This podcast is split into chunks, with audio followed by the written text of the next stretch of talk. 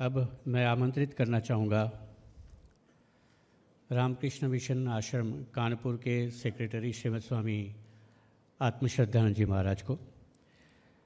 वह Swami Vivekananda Chicago address new findings इस विषय पर अपना वक्तव्य देंगे हिंदी में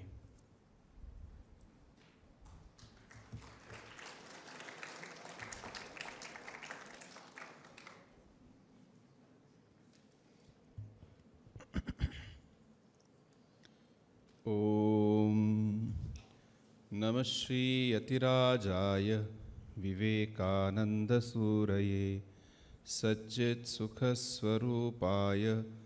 स्वामिने तापहारिणे। प्रिय स्वामी नरसिम्हानंद जी प्रिय डॉक्टर ओम भैया जी डॉक्टर सुनीता सिंह सेनगुप्त जी समक्ष बैठे हुए सभी साधु सन्यासी वृंद और देवियों सज्जनों और यहाँ मेरे युवा भाइयों, आप सबको यथाउचित अभिवादन।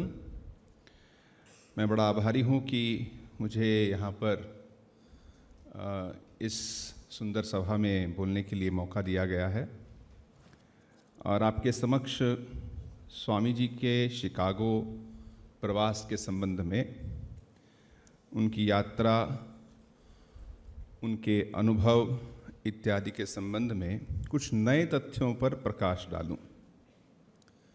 ये जो शब्द है नए तथ्य ये थोड़ा अ, समस्या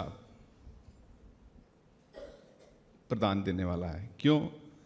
क्योंकि जो नया आपके लिए है वो मेरे लिए पुराना हो सकता है और मेरे लिए जो पुराना है आपके लिए नया हो सकता है।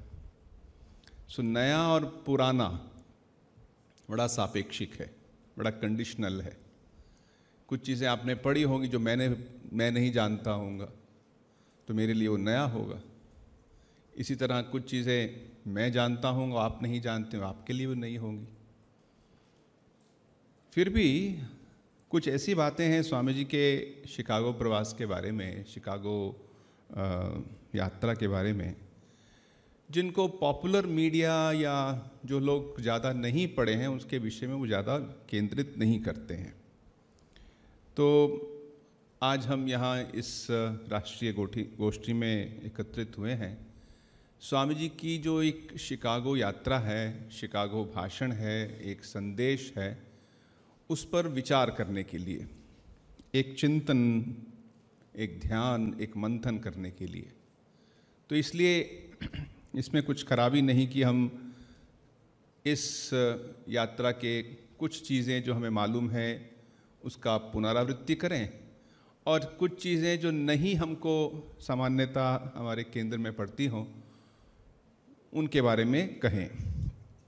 तो पहले आपके समक्ष एक बात जो बड़ी क्लियर कर दूँ, वो ये कि कुछ ऐसी घटनाएँ होती हैं इतिहास में जो एक व्यक्ति को, एक यात्रा को, एक बहुत सी साधारण सी चीज़ को अमर बना देती है। जैसे भगवान राम वन गए। अब वन जाना, ये हम सब जानते हैं, हम अपने रिसॉर्ट्स के लिए, अपनी छुट्टियों के लिए भी वन जाते हैं। लेकिन वो एक आदर्श लेके गए थे। इसलिए वो वन जाना एक ऐतिहासिक घटना बन गई, जो हज़ारों साल से लोग याद करते रहते हैं कि भगवान राम वन गए थे। और वो भी किस लिए? अपने वचन की रक्षा के लिए, अपने पिता के वचन की रक्षा के लिए। और ऐसे ही सुदामा जी कृष्ण के पास आते हैं और अपना एक छोटा सा कुछ पोटली बाँध लेके आते हैं।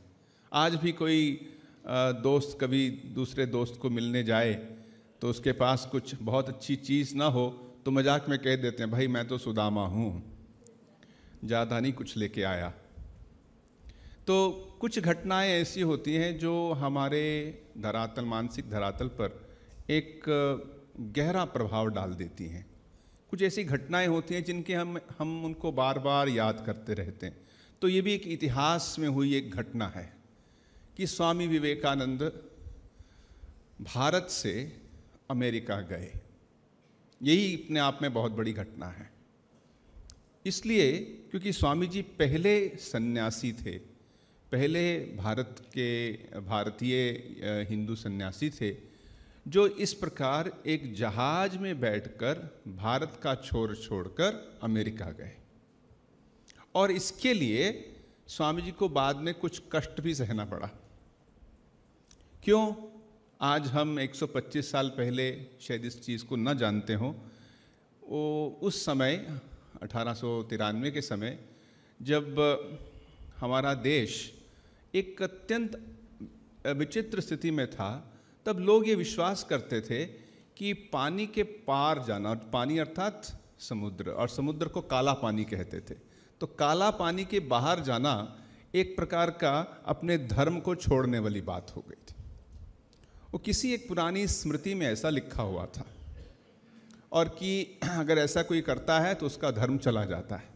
तो धर्म को बचाने के लिए लोग इस तरह का प्रवास नहीं करते थे। तो पहले तो जब स्वामी जी ने सोचा कि मैं शिकागो जाऊँगा उन्होंने भी इसके बारे में वो भी कुछ शंकित थे, जाऊँ कि ना जाऊँ। और तब उन्होंने श्री माँ शारदा देवी को चित, अपना एक पत्र डाला था कि माँ ऐसी है क्या, मैं जाऊँ कि ना जाऊँ। और माँ मानो उस पत्र की इंतज़ार में बैठी हुई थी।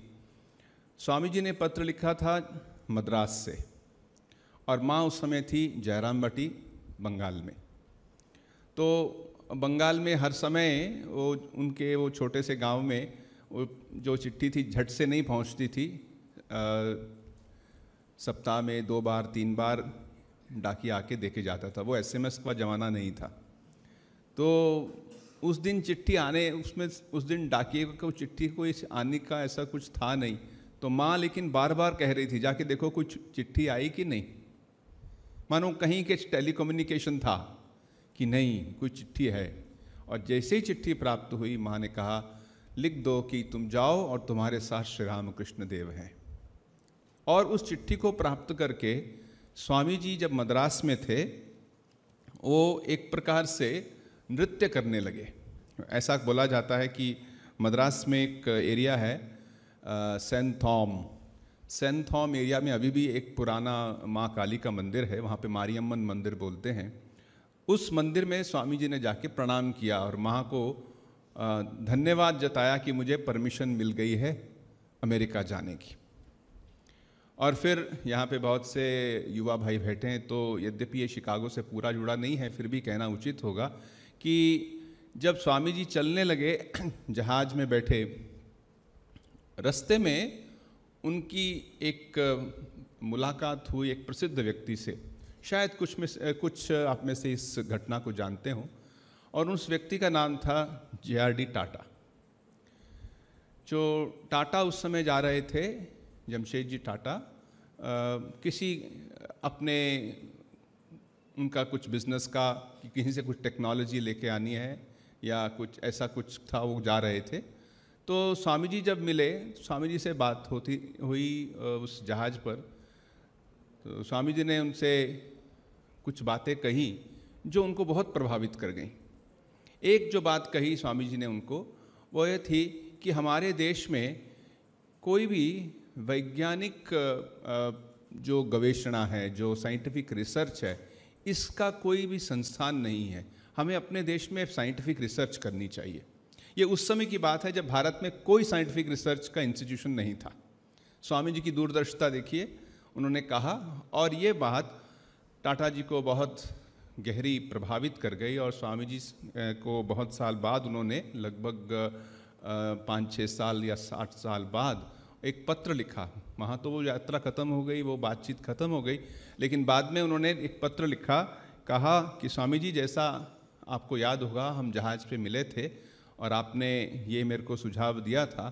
तो आपके सुझाव के, को मैं अनुसरण करके अभी एक साइंटिफिक रिसर्च इंस्टीट्यूट शुरू करना चाहता हूँ।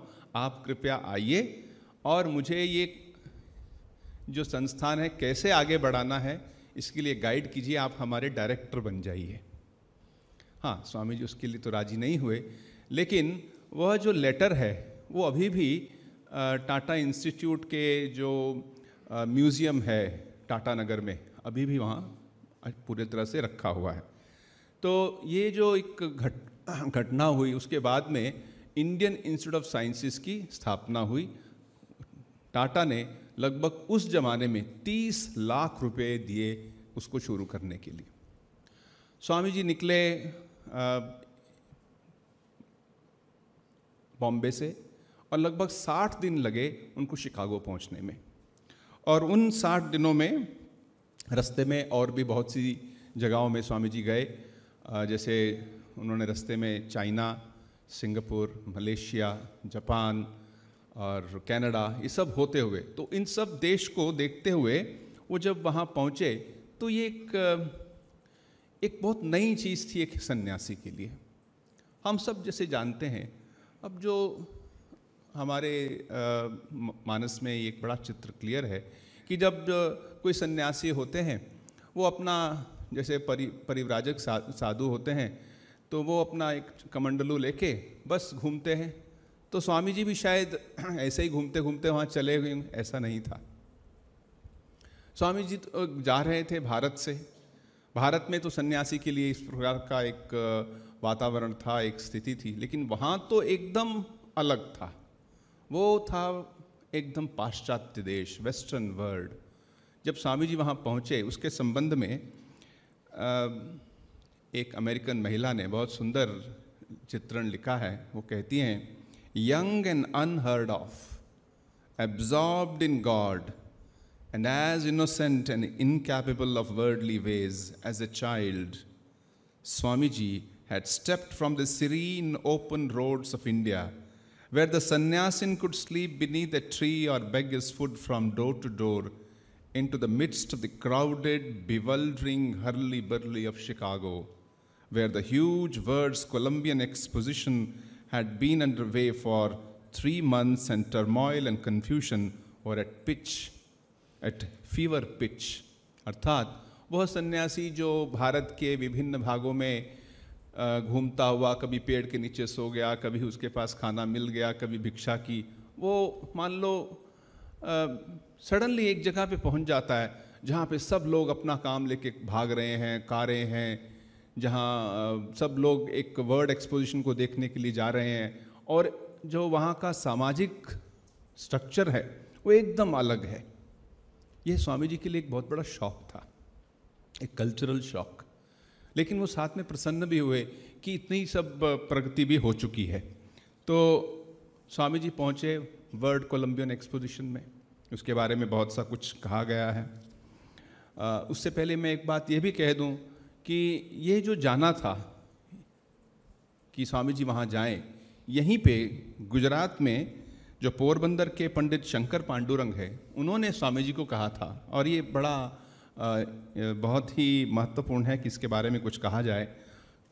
उन्होंने कहा था I am afraid Swami ji that you cannot do much in this country few will appreciate you here you ought to go to the West. Surely you can throw a great light on Western culture by preaching the Sanatana Dharma there. तो ऐसे स्वामी जी सनातन धर्म को लेके वहाँ पहुँचे। अब इसके बारे में कहा गया है कि वर्ल्ड एक्सपोजिशन हुआ वर्ल्ड कोलंबियन एक्सपोजिशन वहाँ पे ऑर्गेनाइज किया हुआ था। अच्छा इसका कैसे शुरू ये जो एग्जीबिशन शुरू कैसे की गई? 1890 में, अर्थात तीन साल इस एग्जीबिशन से पहले, उस समय के प्रेसिडेंट ऑफ़ अमेरिका उनका नाम था हैरिसन उन्होंने एक प्रोक्लेमेशन जारी किया था। और उस प्रोक्लेमेशन में कहा था कि हम अपने इस 400 साल को बनाने को मनाएँगे। अच्छा 400 साल का अर्थ क्या है? असल में भारतीयों को ये समझना थोड़ा मुश्किल है। मुश्किल इसलिए कि हम कभी सोचते नहीं कि अच्छा आज हम भारत के स्थापना दिवस मनाएँगे। ऐसा कोई कोई सोचता नहीं। हम जानते हैं, हम हज़ारों साल से रहे हैं, हमारी सभ्यता, हमारी संस्कृति हज़ारों साल से। लेकिन अमेरिका की स्थापना, मानो 400 साल पहले कोलंबस ने की थी, जब वो वहाँ पहुँचे थे। और उन्होंने जब वहाँ अपना पद रखा, वहाँ पे पहुँचे, तब से, मानो, अमेरिका शुरू हुआ।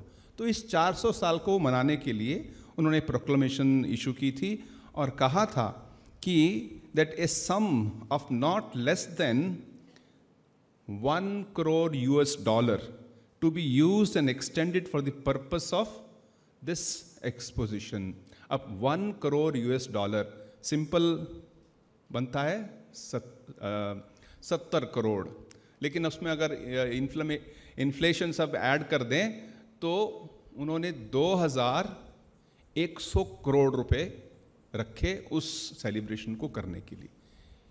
2000 मतलब 2100 करोड़ रुपए का वो सेलिब्रेशन हुआ। अब इस फिगर से पता चलता है कि इसका स्केल क्या था। और उन्होंने कहा था जो प्रेसिडेंट ऑफ़ अमेरिका उन्होंने कहा I the Benjamin Harrison president of United States by virtue of the authority vested on me by the said act, do hereby declare and proclaim that such an international exhibition will be opened on the first day of May in the year 1893 in the city of Chicago.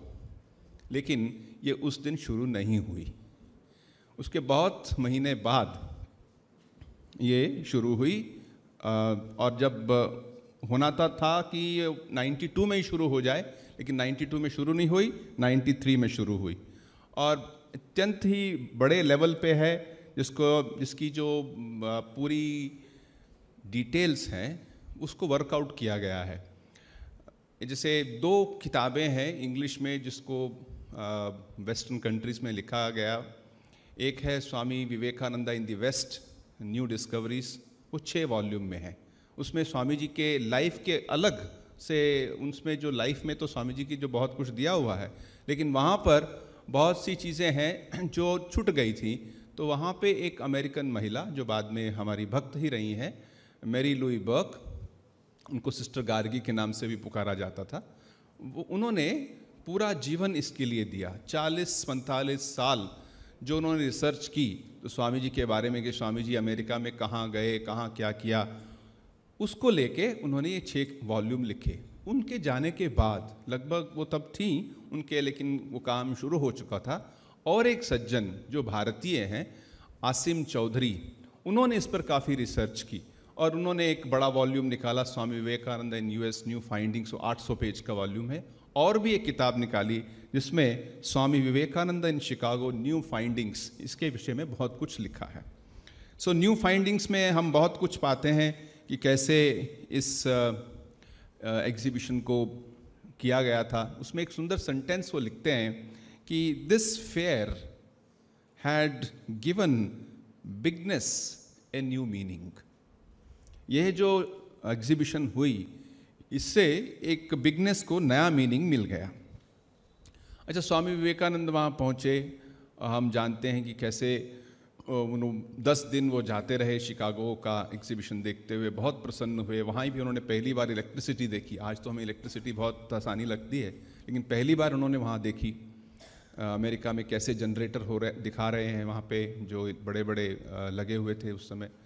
और भी बहुत कुछ वहाँ पे exhibit किया। तो स्वामी जी एकदम प्रसन्न हो गए शिकागो में देख के, भारत में भी ये सब होना चाहिए, उनके मन में आने लगा।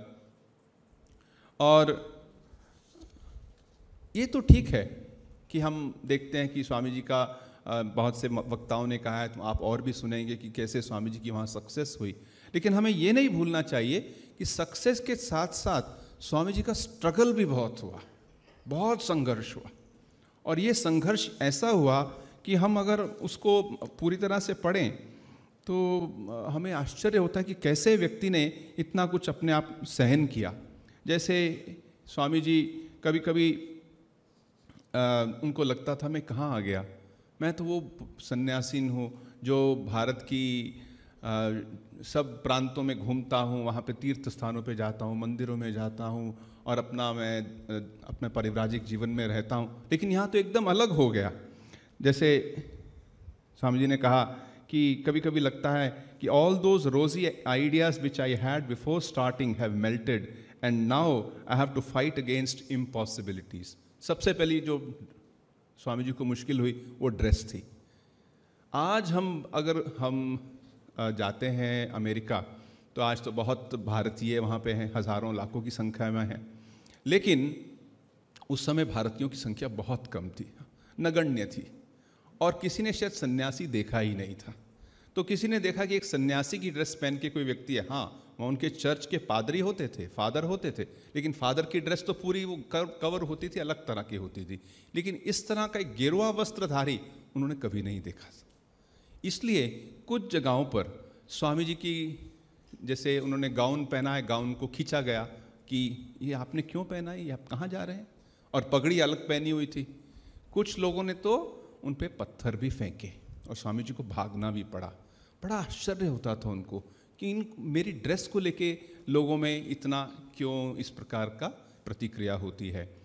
फिर स्वामी जी ने जब पैंट पहनी जिससे कि वहाँ की सर्दी से भी प्रोटेक्शन हो सके और वहाँ जा भी सके। तब लोगों ने धीरे धीरे उनको एक्सेप्ट किया।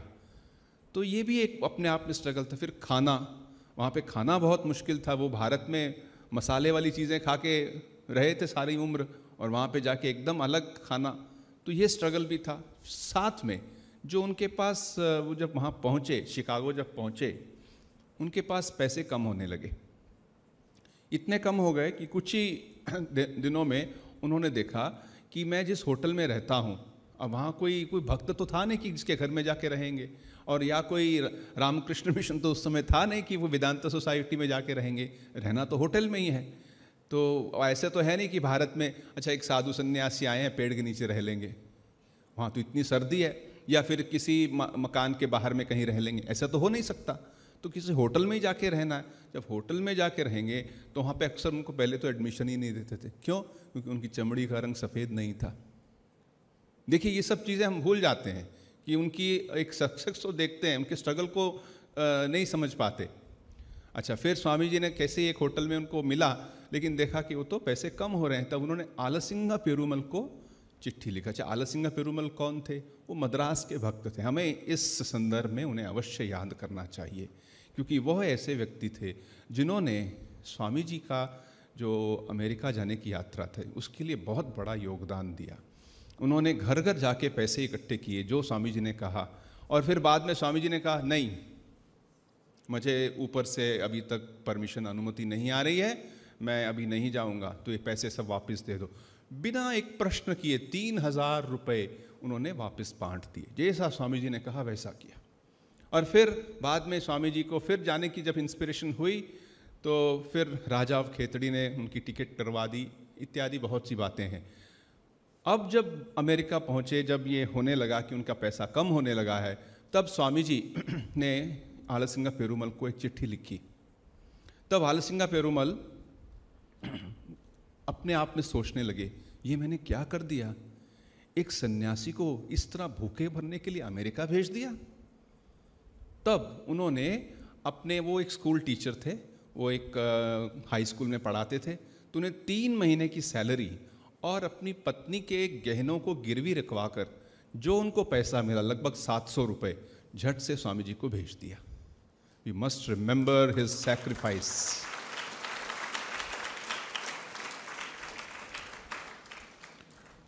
उसके अलावा, अक्सर ये हमारे जो इंटरनेट सावी हमारे युवा वर्ग हैं, इनके विशेष कल इनको बात मैं कहूँ। स्वामी जी ने भाषण तो दिया अमेरिका में, लेकिन क्या वो भाषण रिकॉर्ड हुआ था? ये भी एक प्रश्न आता है। वॉज़ इट फिजिकली रिकॉर्डेड हाँ हमें किताब के रूप में तो मिलता है। क्या उनकी वॉइस रिकॉर्ड की गई थी? जहाँ तक अभी तक रिसर्च हुई है, नहीं, उनका भाषण रिकॉर्ड नहीं हुआ था। इस बात को मन में रखिए, क्योंकि आजकल यूट्यूब पे बहुत सी वीडियोस हैं। वो कहते हैं, Swami Vivekananda original voice please remember his original voice is not available as of now अगर भविष्य में मिलेगी तो हमारा सौभाग्य होगा। स्वामी जी की कृपा से अगर मिलेगी। स्वामी जी की वॉइस को रिकॉर्ड तीन जगह पे किया गया था। एक तो जब स्वामी जी अमेरिका में थे, शिकागो से ही, उन्होंने अपना एक छोटा सा सिलेंडर उस समय बोलते थे सीडी नहीं बोलते थे रिकॉर्ड भी नहीं बोलते थे सिलेंडर बोलते थे। तो सिलेंडर में स्वामी जी ने छोटा सा एक मैसेज दिया था और अपने एक पत्र में वो लिखते भी हैं अच्छा कि वो सिलेंडर पहुँचा कि ना, किसको? उन्होंने भेजा था राजा ऑफ़ खेतड़ी को। और जब वो सिलेंडर वहाँ पहुँचा, राजा ऑफ़ खेतड़ी ने एक सभा बुलाई और उसमें उस सिलेंडर को चलाया सबके सामने। स्वामी जी की आवाज़ सुनाई दी गई सबको। फिर राजा ऑफ़ मैसूर ने भी रिकॉर्ड की थी और तीसरे थे अंबाला में एक भक्त थे, उनके यहाँ भी स्वामी जी ने कुछ कहा था, वो भी रिकॉर्ड था। अब रिसर्च तो की गई है, लेकिन कुछ मिला नहीं है कि क्या वो आवाज़ अभी भी मिल सकती है कि नहीं।